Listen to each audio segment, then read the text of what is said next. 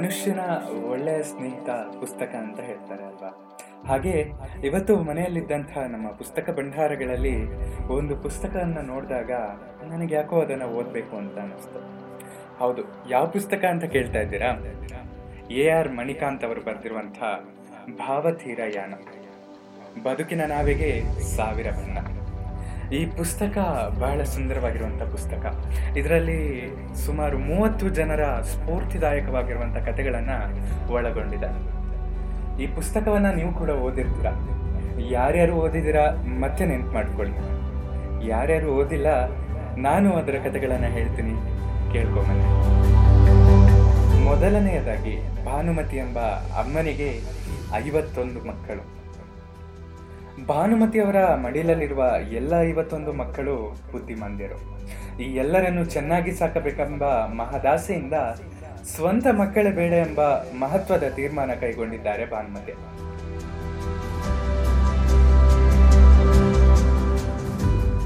ಎಲ್ಲರಿಗೂ ನಮಸ್ಕಾರ. ಕೇಳ್ತಾ ಇದ್ದೀರಾ ಅವಿಭಾಜಿತ ಪಾಡ್ಕಾಸ್ಟ್ ನಾನು ಸಂಕೇತ್ ಭಟ್ ಇವರ ಹೆಸರು ಪಿ. ಭಾನುಮತಿ. ಈಕೆ ಕೇರಳದ ತ್ರಿಶೂರಿನಲ್ಲಿರುವ ಶ್ರೀ ಕೇರಳ ವರ್ಮ ಕಾಲೇಜಿನಲ್ಲಿ ಪ್ರಾಣಿ ಜೀವಶಾಸ್ತ್ರ ವಿಭಾಗದ ಪ್ರೊಫೆಸರ್. ವಿಶೇಷ ಏನು ಗೊತ್ತಾ? ಭಾನುಮತಿ ಅವರಿಗೆ ಒಟ್ಟು ಐವತ್ತೊಂದು ಮಕ್ಕಳು. ಆ ಪೈಕಿ ಹನ್ನೆರಡು ವರ್ಷದ ಮೊದ್ಮಾಣಿ ಇದ್ದಾನೆ. ಹದಿನೆಂಟು ವರ್ಷದ ಚಿಗುರು ಮೀಸೆಯವನಿದ್ದಾನೆ. ಐವತ್ತೆಂಟು ತುಂಬಿದ ಅಜ್ಜನೂ ಇದ್ದಾನೆ. ಇವರನ್ನೆಲ್ಲ ಭಾನುಮತಿಯವರು ಮಗು, ಮಕ್ಕಳೇ ಎಂದೇ ಕರೆಯುತ್ತಾರೆ. ಪ್ರತಿಯಾಗಿ ಆ ಕಡೆಯಿಂದ ಅಮ್ಮ ಎಂಬ ದನಿಗಳು ಕೇಳಿ ಬರುತ್ತವೆ. ಈಗ ಹುಷಾರಾಗಿ ಕೇಳಿಸಿಕೊಳ್ಳಿ. ಭಾನುಮತಿಯವರ ಮಡಿಲಲ್ಲಿರುವ ಎಲ್ಲ ಐವತ್ತೊಂದು ಮಕ್ಕಳು ಬುದ್ಧಿಮಾಂದ್ಯರು. ಈ ಮಕ್ಕಳನ್ನು ತುಂಬ ಮುತುವರ್ಜಿಯಿಂದ ಸಾಕಬೇಕು ಎಂಬ ಮಹದಾಸೆಯಿಂದ ಸ್ವಂತ ಮಕ್ಕಳೇ ಬೇಡ ಎಂಬ ಮಹತ್ವದ ನಿರ್ಧಾರ ಕೈಗೊಂಡವರು ಭಾನುಮತಿ. ಕಳೆದ ಹದಿನೈದು ವರ್ಷಗಳಿಂದಲೂ ಅವರು ಬುದ್ಧಿಮಾಂದ್ಯ ಮಕ್ಕಳ ಅಮ್ಮನಾಗಿದ್ದಾರೆ. ನಿಜ ಹೇಳಬೇಕಂದ್ರೆ ಒಂದು ಸರ್ಕಾರದಿಂದ ಮಾಡಲು ಸಾಧ್ಯವಾಗದಂತಹ ಅಪರೂಪದ, ಶ್ಲಾಘನೀಯ ಕೆಲಸವನ್ನು ಯಾವುದೇ ಪ್ರತಿಫಲಾಕ್ಷೆ ಇಲ್ಲದೆ ಡಾಕ್ಟರ್ ಭಾನುಮತಿ ಮಾಡುತ್ತಿದ್ದಾರೆ. ಈ ಸತ್ಕಾರ್ಯಕ್ಕಾಗಿ ಅವರಿಗೆ ಸಾವಿರ ಅಭಿನಂದನೆಗಳನ್ನು ಹೇಳಿದ್ರು ಸಾಲದು. ಇಂಟರ್ನೆಟ್ನಲ್ಲಿ ಈ ವಿವರಣೆ ಓದಿದಾಗ ಅಚ್ಚರಿ ಎನಿಸಿತು. ಏಕೆಂದ್ರೆ ಸಾಮಾನ್ಯವಾಗಿ ಹೆಣ್ಣು ಮಕ್ಕಳು, ಅದರಲ್ಲೂ ನೌಕರಿಗೆ ಸೇರಿದ ಹೆಣ್ಣು ಮಕ್ಕಳು ಗಂಡ ಮನೆ ಮಕ್ಕಳು ಎಂದು ಯೋಚಿಸುತ್ತಾ ಕುಟುಂಬದ ಮಧ್ಯೆ ಕಳೆದು ಹೋಗುವುದುಂಟು. ಒಂದಷ್ಟು ಹಣ ಜೊತೆಯಾದರೆ ಸೈಟ್ ಖರೀದಿಸುವುದು, ಮನೆ ಕಟ್ಟಿಸುವ ಅಥವಾ ಒಡವೆ ಖರೀದಿಸುವ ವಿಷಯವಾಗಿ ಯೋಚಿಸುವುದುಂಟು. ವಾಸ್ತವ ಹೀಗಿರುವಾಗ ಒಂದು ಕಾಲೇಜಿನಲ್ಲಿ ಪ್ರೊಫೆಸರ್ ಎಂಬಂತಹ ದೊಡ್ಡ ಹುದ್ದೆ ಪಡೆದ ನಂತರವೂ ಬುದ್ಧಿಮಾಂದ್ಯರನ್ನು ಸಾಕಬೇಕೆಂಬ ಮನಸ್ಸು ಭಾನುಮತಿಯವರಿಗೆ ಬಂದಿದ್ದಾದ್ರೂ ಏಕೆ? ಹೆತ್ತವರಿಗೆ ಹೊರೆ ಅನಿಸುವ ಈ ಮಕ್ಕಳನ್ನು ಅವರು ಹೇಗೆ ಸಾಕುತ್ತಾರೆ? ಇಂಥದ್ದೊಂದು ಸೇವೆಗೆ ಮುಂದಾಗುವಂತಹ ಅವರನ್ನು ಪ್ರೇರೇಪಿಸಿದ ಘಟನೆಯಾದರೂ ಯಾವುದು? ಇಂತಹ ಪ್ರಶ್ನೆಗಳನ್ನು ಅಂಗೈಯಲ್ಲಿ ಹಿಡಿದುಕೊಂಡೇ ಭಾನುಮತಿ ಅವರನ್ನು ಸಂಪರ್ಕಿಸಿದಾಗ ಆಕೆ ತಮ್ಮ ಬದುಕಿನ ಕತೆ ಹೇಳಿಕೊಂಡರು. ಆ ವಿವರಣೆ ಇಲ್ಲಿದೆ.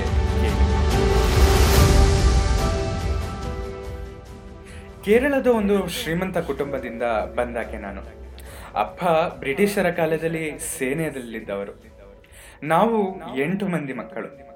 ವಿಪರ್ಯಾಸವೇನು ಗೊತ್ತಾ? ಈ ಪೈಕಿ ಮೂವರು ಬುದ್ಧಿಮಾಂದ್ಯರು.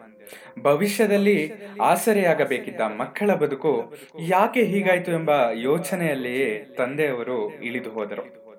ಮಕ್ಕಳನ್ನು ಮೇಲಿಂದ ಮೇಲೆ ಚಿಕಿತ್ಸೆಗಾಗಿ ಕರೆದೊಯ್ದರು. ಮಕ್ಕಳು ಉಳಿದೆಲ್ಲರಂಥರಾಗ್ಲಿ ಎಂದು ಪ್ರಾರ್ಥನೆಗೆ ಕೂತರು. ಹರಕೆ ಕಟ್ಟಿಕೊಂಡರು. ಯಾವುದೇ ಪ್ರಯೋಜನವಾಗಲಿಲ್ಲ. ಇಂಥ ಸಂದರ್ಭದಲ್ಲಿ ಎಲ್ಲ ಸಂಕಟವನ್ನು ನುಂಗಿಕೊಂಡು ಅಮ್ಮ ಮಕ್ಕಳ ಸೇವೆಗೆ ನಿಲ್ಲುತ್ತಿದ್ದಳು. ಬುದ್ಧಿಮಾಂದ್ಯರು ಅಂದ ಮೇಲೆ, ವಿವರಿಸಿ ಹೇಳಬೇಕಿಲ್ಲ ತಾನೆ. ಹೆಚ್ಚಿನ ಸಂದರ್ಭದಲ್ಲಿ ಅವರಿಗೆ ಸುತ್ತಲಿನ ಪ್ರಪಂಚದ ಅರಿವೇ ಇರುತ್ತಿರಲಿಲ್ಲ. ಆಗೆಲ್ಲ ಅಮ್ಮ ದುಃಖವನ್ನು ತಡೆ ಹಿಡಿದು ಮಕ್ಕಳ ಸೇವೆ ಮಾಡುತ್ತಿದ್ದಳು. ಆ ನಂತರದಲ್ಲಿ ದೇವರ ಮುಂದೆ ನಿಂತು ಕೇಳುತ್ತಿದ್ದಳು. ಭಗವಂತ, ನಾವು ಯಾವ ತಪ್ಪು ಮಾಡಿದ್ವಿ ಅಂತ ಈ ಶಿಕ್ಷೆ ಕೊಟ್ಟಿದ್ದೀಯ? ಮಾನಸಿಕ ಸ್ಥಿಮಿತ ಕಳೆದುಕೊಂಡವರ, ಅರ್ಥಾತ್ ಬುದ್ಧಿಮಾಂದ್ಯರ ವಿಷಯವಾಗಿ ನಮ್ಮ ಜನರಿಗೆ ತತ್ಸಾರವಿದೆ. ನಾನಂತೂ ಇದನ್ನು ಪ್ರತ್ಯಕ್ಷವಾಗಿ ಕಂಡೆ. ಬುದ್ಧಿಮಂತರ ಬುದ್ಧಿಮಾಂದ್ಯರಾಗಿದ್ದ ನಮ್ಮ ಸೋದರನ್ನು ಜನರು ಬಗೆ ಬಗೆಯಲ್ಲಿ ಆಡಿಕೊಂಡರು, ಹಂಗಿಸಿದರು. ಒಂದೇ ಕುಟುಂಬದ ಮೂರು ಮಂದಿಗೆ ತಲೆ ಸರಿಯಿಲ್ಲ ಎಂದರು. ಇಂತಹ ಸಂದರ್ಭದಲ್ಲಿ ವಿಪರೀತ ಸಂಕಟವಾಗ್ತಿತ್ತು. ಭವಿಷ್ಯದಲ್ಲಿ ಒಳ್ಳೆಯ ನೌಕರಿಗೆ ಸೇರಬೇಕು, ಅನಂತರ ಬುದ್ಧಿಮಾಂದ್ಯರಿಗೆ ಆಶ್ರಯ ಒದಗಿಸಬೇಕು ಎಂದು ಕಾಲೇಜಿನ ದಿನಗಳಲ್ಲಿಯೇ ನಿರ್ಧರಿಸಿದ. ಮುಂದೆ ಕಾಲೇಜಿನಲ್ಲಿ ಲೆಕ್ಚರ್ ಆಗಿದ್ದು ಆಯಿತು. ಈ ಸಂದರ್ಭದಲ್ಲಿಯೇ, ಅಂದರೆ ಸಾವಿರದ ಒಂಬೈನೂರ ತೊಂಬತ್ತೇಳರಲ್ಲಿ ನಾನು ಎಂದೆಂದೂ ಮರೆಯಲಾಗದ ದುರಂತವೊಂದು ಅವತ್ತಿಗಾಗಲೇ ನಲವತ್ತು ವರ್ಷ ದಾಟಿದ್ದ ಆ ವಯಸ್ಸಿನಲ್ಲೂ ಬುದ್ಧಿಮಾಂದ್ಯನಾಗಿಯೇ ಉಳಿದಿದ್ದ ನನ್ನ ಅಣ್ಣನೊಬ್ಬ ಗಂಟಲು ನೋವಿನಿಂದ ಬಳಲುತ್ತಿದ್ದ. ತನಗೆ ಹೇಗೆಲ್ಲ ತೊಂದರೆ ಆಗುತ್ತದೆ ಎಂಬುದನ್ನು ವಿವರಿಸುವಂಥ ತಿಳುವಳಿಕೆ ಕೂಡ ಅವನಿಗಿರಲಿಲ್ಲ. ಅವನನ್ನು ಆಸ್ಪತ್ರೆಗೆ ಕರೆದೊಯ್ದೆ. ಆತನ ಸಮಸ್ಯೆಯ ಬಗ್ಗೆ ವಿವರಿಸಿದೆ. ಆತ ಬುದ್ಧಿಮಾಂದ್ಯ ಎಂದು ಗೊತ್ತಾದ ನಂತರ ವೈದ್ಯರ ವರಸೆಯೇ ಬದಲಾಯಿತು. ನನ್ನ ಸೋದರನನ್ನು ಅವರು ಸೌಜನ್ಯಕ್ಕೂ ಮಾತಾಡಿಸಲಿಲ್ಲ. ಅವನಿಗೆ ಯಾವ ರೀತಿಯ ತೊಂದರೆ ಇದೆ ಎಂದು ಹೇಳಲಿಲ್ಲ. ಬದಲಾಗಿ ಇಂದ ಹುಚ್ಚರನ್ನೆಲ್ಲ ಬದುಕಿಸಿಕೊಂಡು ಮಾಡುವುದೇನಿದೆ ಎಂದು ಗೊಣಗಿಕೊಂಡರು. ನಂತರ ಬೇಕಾಬಿಟ್ಟಿ ಎಂಬಂತೆ ಚಿಕಿತ್ಸೆ ನೀಡಿದರು. ಪರಿಣಾಮ ಏನಾಯ್ತೆಂದ್ರೆ ಅಣ್ಣ ನನ್ನ ತೊಡೆಯ ಮೇಲೆ ಮಲಗಿದ್ದಾಗಲೇ ಸತ್ತು ಹೋದ. ಆ ಸಂದರ್ಭದಲ್ಲಿ ನಾನು ಏನು ಮಾಡಲು ತೋಚದಷ್ಟು ಅಸಹಾಯಕಳಾಗಿದ್ದೆ. ಅಣ್ಣನ ಅಂತ್ಯ ಸಂಸ್ಕಾರದ ವಿಧಿಗಳನ್ನು ಮುಗಿಸಿ ತ್ರಿಶೂರ್ನ ಕಾಲೇಜಿಗೆ ಹಿಂದಿರುಗುವ ವೇಳೆಗೆ ಬುದ್ಧಿಮಾಂದ್ಯ ಮಕ್ಕಳನ್ನು ಸಾಕಬೇಕು. ಅವರಿಗೊಂದು ಭದ್ರ ನೆಲೆ ಒದಗಿಸಬೇಕು. ನಮ್ಮ ಅಣ್ಣನಿಗೆ ಬಂದಂತಹ ದುರ್ಗತಿ ಬೇರೆ ಯಾರಿಗೂ ಬಾರದಂತೆ ನೋಡಿಕೊಳ್ಳಬೇಕು ಎಂಬ ನಿರ್ಧಾರಕ್ಕೆ ಬಂದಿದ್ದ. ಈ ಉದ್ದೇಶದಿಂದಲೇ ಸಾವಿರದ ಒಂಬೈನೂರ ತೊಂಬತ್ತೇಳರಲ್ಲಿ association for mental handicap adults ಸಂಸ್ಥೆ ಆರಂಭಿಸಿದೆ. ಮುಂದೆ ಔಷಧ ಕಂಪನಿಯೊಂದರಲ್ಲಿ ಪ್ರಮುಖ ಹುದ್ದೆಯಲ್ಲಿದ್ದ ಸಲೀಶ್ ಎಂಬುವರೊಂದಿಗೆ ಮದುವೆಯಾಯಿತು.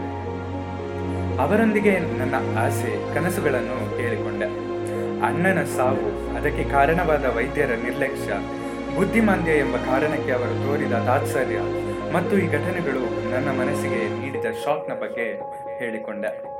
ಮುಂದುವರಿದು ಬುದ್ಧಿಮಾಂದ್ಯರು ಸಮಾಜದಿಂದ ಮಾತ್ರವಲ್ಲ, ಹೆತ್ತವರಿಂದವೂ ನಿರ್ಲಕ್ಷ್ಯಕ್ಕೆ ಒಳಗಾಗುತ್ತಿದ್ದಾರೆ. ಎಷ್ಟೇ ವಯಸ್ಸಾದರೂ ಅವರ ಮನಸ್ಸು ಮಗುವಾಗಿಯೇ ಉಳಿದು ಬಿಡುತ್ತದೆ. ಅಂಥವರನ್ನು ನಾವು ಸಾಕೋಣ, ಅವರೇ ನಮ್ಮ ಮಕ್ಕಳು ಎಂದು ಭಾವಿಸೋಣ. ಒಂದು ವೇಳೆ ನಮಗೆ ಸ್ವಂತ ಮಕ್ಕಳಾದರೆ ಅವರ ಆರೈಕೆ, ಅವರ ಭವಿಷ್ಯದ ಬಗ್ಗೆ ಯೋಚಿಸುತ್ತಾ ಬುದ್ಧಿಮಾಂದ್ಯರನ್ನು ನಾವು ನಿರ್ಲಕ್ಷಿಸಿ ಬಿಡಬಹುದು ಹಾಗಾಗಿ ಸ್ವಂತ ಮಕ್ಕಳಿಗಾಗಿ ನಾವು ಆಸೆ ಪಡುವುದು ಬೇಡ ಎಂದು ಪ್ರಾರ್ಥಿಸಿದ. ನಮ್ಮ ಯಜಮಾನರದು ಅದೆಷ್ಟು ಒಳ್ಳೆಯ ಮನಸ್ಸು ಎಂದರೆ, ನಿನ್ನ ಇಷ್ಟವೇ ನನ್ನ ಇಷ್ಟ ನಿಂಗೆ ಹೇಗೆ ಸರಿ ಅನ್ನಿಸುತ್ತದೋ ಹಾಗೆ ಬದುಕೋಣ ಎಂದರು. ಮೊದಲಿಗೆ ಕಡು ಬಡು ಕುಟುಂಬದ ಮೂರು ಬುದ್ಧಿಮಾಂದ್ಯ ಮಕ್ಕಳನ್ನು ಜೊತೆಗಿಟ್ಟುಕೊಂಡು ಅಮ್ಹ ಸಂಸ್ಥೆ ಆರಂಭಿಸಿದ.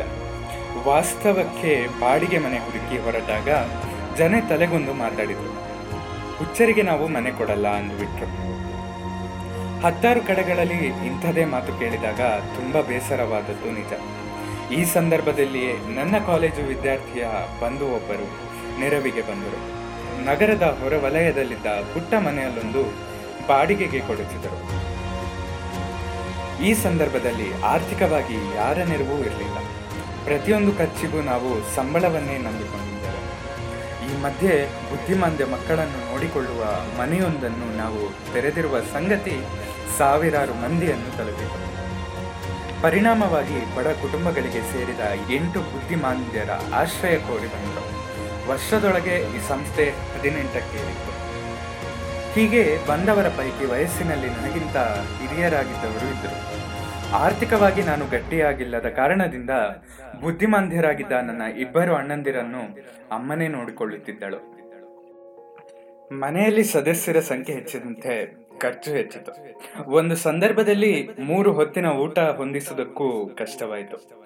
ಆಗ ದಿಕ್ಕು ತೋಚದೆ ತ್ರಿಶೂರ್ನ ಅಂಗಡಿಗಳಿಗೆ ಹೋದೆ. ಅಲ್ಲಿನ ಮಾಲೀಕರ ಬಳಿ ಅಕ್ಕಿಯನ್ನು ದಾನ ಮಾಡುವಂತೆ ಪ್ರಾರ್ಥಿಸಿದ.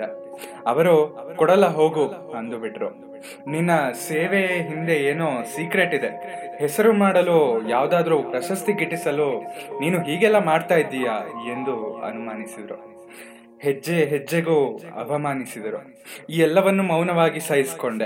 ಹೀಗಿರುವಾಗಲೇ ಮಲಯಾಳಂನ ಕೈರಲಿ ಚಾನೆಲ್ನವರು ನನ್ನ ಕೆಲಸದ ಬಗ್ಗೆ ಒಂದು ಕಾರ್ಯಕ್ರಮ ಪ್ರಸಾರ ಮಾಡಿದರು. ನನ್ನ ಪಾಲಿಗೆ ಅದು ನಿಜವಾದ ಟರ್ನಿಂಗ್ ಪಾಯಿಂಟ್ ಅದರ ಪ್ರಾಮುಖ್ಯವನ್ನು ಗಮನಿಸಿದ ಶ್ರೀಮಂತರೊಬ್ಬರು ಹದಿನಾರು ಲಕ್ಷ ರೂಪಾಯಿಗಳ ನೆರವು ನೀಡಿದರು.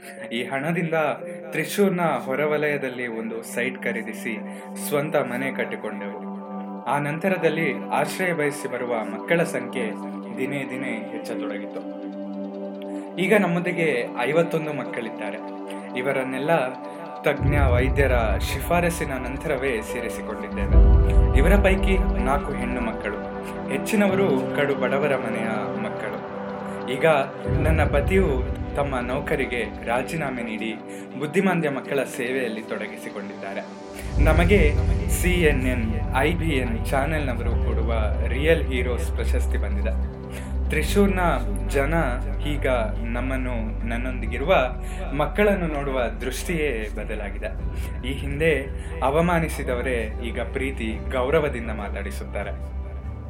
ಒಂದು ಸರ್ಕಾರ ಮಾಡಲಾಗದಂತಹ ಕೆಲಸವನ್ನು ನೀವು ಏಕಾಂಗಿಯಾಗಿ ಮಾಡ್ತಾ ಇದ್ದೀರಾ? ಮುಂದುವರಿಸಿ ಎನ್ನುತ್ತಿದ್ದಾರೆ. ಬುದ್ಧಿಮಾಂದ್ಯ ಮಕ್ಕಳನ್ನು ಶಾಲೆಗೆ ಕರೆದೊಯ್ಯಲು ಕೆಲವರು ಆಟೋ ವ್ಯಾನ್ ಒದಗಿಸಿದ್ದಾರೆ. ಹೀಗಿದ್ದರೂ ಒಂದಷ್ಟು ಸಮಸ್ಯೆಗಳಿವೆ. ಏನೆಂದರೆ ಬುದ್ಧಿಮಾಂದ್ಯ ಮಕ್ಕಳನ್ನು ಉಳಿದೆಲ್ಲರಂತಹ ನೋಡುವ ಮನಸ್ಸು ನಮ್ಮ ಸಮಾಜಕ್ಕೆ ಬಂದೇ ಇಲ್ಲ. ಅದನ್ನು ಕಂಡಾಗೆಲ್ಲ ಸಂಕಟವಾಗುತ್ತದೆ. ಒಂದು ವೇಳೆ ಉಳಿದ ಹೆಂಗಸರಂತೆ ಮಕ್ಕಳನ್ನು ಹೆತ್ತಾಗಲೇ ಹೆಣ್ಣಿನ ಬಾಳು ಪರಿಪೂರ್ಣ ಎಂದುಕೊಂಡೇ ನಾನು ಬದುಕಿದರೆ ಎರಡು ಮೂರು ಮಕ್ಕಳಿಗೆ ಅಮ್ಮ ಆಗುತ್ತಿದ್ದೆ. ಅಷ್ಟೇ, ಆದರೆ ಈಗ ಐವತ್ತೊಂದು ಮಕ್ಕಳ ತಾಯಿಯಾಗಿದ್ದೇನೆ. ದಿನವೂ ಕಾಲೇಜಿನಿಂದ ಬರುತ್ತಿದ್ದಂತೆ ಎಲ್ಲ ಮಕ್ಕಳು ಒಕ್ಕೊರಲಿಂದ ಅಮ್ಮ ಎಂದು ಕೂಗುತ್ತಾರೆ. ಅವರ ಸಮಸ್ಯೆಯನ್ನು ಅವರದೇ ಭಾಷೆಯಲ್ಲಿ ಹೇಳಿಕೊಳ್ಳುತ್ತಾರೆ. ಒಂದೊಂದು ಸಂದರ್ಭದಲ್ಲಿ ನಗುತ್ತಾರೆ. ನಾನು ತಮಾಷೆಗೆಂದು ಮುಖ ಊದಿಸಿಕೊಂಡರೂ ಬಿಕ್ಕಳಿಸಿ ಅಳಲು ಶುರು ಮಾಡುತ್ತಾರೆ ಬುದ್ಧಿಮಾಂದ್ಯರು ಅಂದಾಕ್ಷಣ ಅವರೆಲ್ಲ ಸೋಮಾರಿಗಳು ಎಂಬ ಪೂರ್ವಾಗ್ರಹ ಹಲವರಿಗಿದೆ. ಆದರೆ ನನ್ನ ಮಕ್ಕಳು ಅಂಥವರಲ್ಲ. ಕೆಲವರು ಶಾಲೆಗೆ ಹೋಗುತ್ತಾರೆ. ಉಳಿದವರು ಸೋಪ್, ಗಂಧದ ಕಡ್ಡಿ, ಡೋರ್ ಮ್ಯಾಟ್, ಕವರ್ಗಳನ್ನು ತಯಾರಿಸುತ್ತಾರೆ. ಇವುಗಳನ್ನು ಮಾರಿ ಸಂಸ್ಥೆಯ ಖರ್ಚು ನಿಭಾಯಿಸಲಾಗುತ್ತವೆ. ನಾನು ಬದುಕಿರುವ ತನಕ ಮಾತ್ರವಲ್ಲ, ನನ್ನ ಸಾವಿನ ನಂತರ ಕೂಡ ಎಲ್ಲ ಮಕ್ಕಳು ನೆಮ್ಮದಿಯಿಂದ ಬದುಕಬೇಕು ಎಂಬ ಮಹದಾಸೆಯಿಂದಲೇ ಅಮಹ ಸಂಸ್ಥೆಯನ್ನು ಚಾರಿಟೇಬಲ್ ಟ್ರಸ್ಟ್ ಮಾಡಿದ್ದೇನೆ. ಟ್ರಸ್ಟಿಗಳ ಮಾರ್ಗದರ್ಶನದಲ್ಲಿ ಸಂಸ್ಥೆ ಮುಂದುವರಿಯುತ್ತದೆ. ಐವತ್ತೊಂದು ಬುದ್ಧಿಮಾಂದ್ಯ ಮಕ್ಕಳನ್ನು ಸಾಕುವ ಮೂಲಕ ನಾನೊಂದು ಸಾಧನೆ ಮಾಡಿದ್ದೀನಿ ಎಂಬ ಹಮ್ಮು ಖಂಡಿತ ನನಗಿಲ್ಲ. ಜೊತೆಗಿದ್ದ ಮಕ್ಕಳಿಗೆಲ್ಲ ನೆಮ್ಮದಿಯ ಬದುಕು ಕೊಟ್ಟೆ ಅವರ ಮೂಲಕ ತಾಳ್ಮೆ ಕಲಿತ. ಬೇರೆ ಯಾರಿಗೂ ಕಾಣದ ಹೊಸದೊಂದು ಬದುಕನ್ನು ನೋಡಿದ.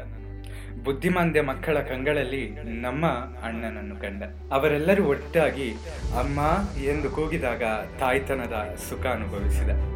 ಈಗ ನಮ್ಮ ಸಂಸ್ಥೆಯಲ್ಲಿ ಬೆಳಗಿನ ಹೊತ್ತು ಎಂಟು ಜನ ಆಯಾಗಳು ಹಾಗೂ ರಾತ್ರಿಯ ವೇಳೆ ಒಬ್ಬರು ಸಹಾಯಕರು ಇರ್ತಾರೆ. ಮಕ್ಕಳೊಂದಿಗೆ ನಾವು ಇರ್ತೇವೆ. ಬುದ್ಧಿಮಾಂದ್ಯ ಮಕ್ಕಳಿಗೆ ವಿವಿಧ ಬಗೆಯಲ್ಲಿ ತರಬೇತಿ ಕೊಡುವಂತ ಶಿಕ್ಷಕರ ಅಗತ್ಯವಿದೆ. ನನ್ನ ಸಂಬಳದೊಂದಿಗೆ ಆಕಸ್ಮಿಕವಾಗಿ ಜೊತೆಯಾಗುವ ಹಲವರ ನೆರವಿನ ಹಸ್ತದೊಂದಿಗೆ ಬದುಕು ಇದೆ ಆರ್ಥಿಕವಾಗಿ ಸ್ವಲ್ಪ ತೊಂದರೆ ಇದೆ ನಿಜ. ಆದರೆ ಐವತ್ತೊಂದು ಮಕ್ಕಳ ಅಮ್ಮನಾಗಿ ನಾನು ಸಂತೋಷ. ಹೀಗೆನ್ನುತ್ತಾ ತಮ್ಮ ಯಶೋಗಾಥೆಯ ವಿವರಣೆಗೆ ಫುಲ್ ಸ್ಟಾಪ್ ಹಾಕಿದರು. ಹಾಗೂ ತುಂಬಾ ಚಟುವಟಿಕೆಯಿಂದಿರುವ ಇಬ್ಬರು ಮಕ್ಕಳು ಸಾಕುವುದರೊಳಗೆ ಎಂಥವರು ಸುಸ್ತಾಗಿ ಹೋಗುತ್ತಾರೆ.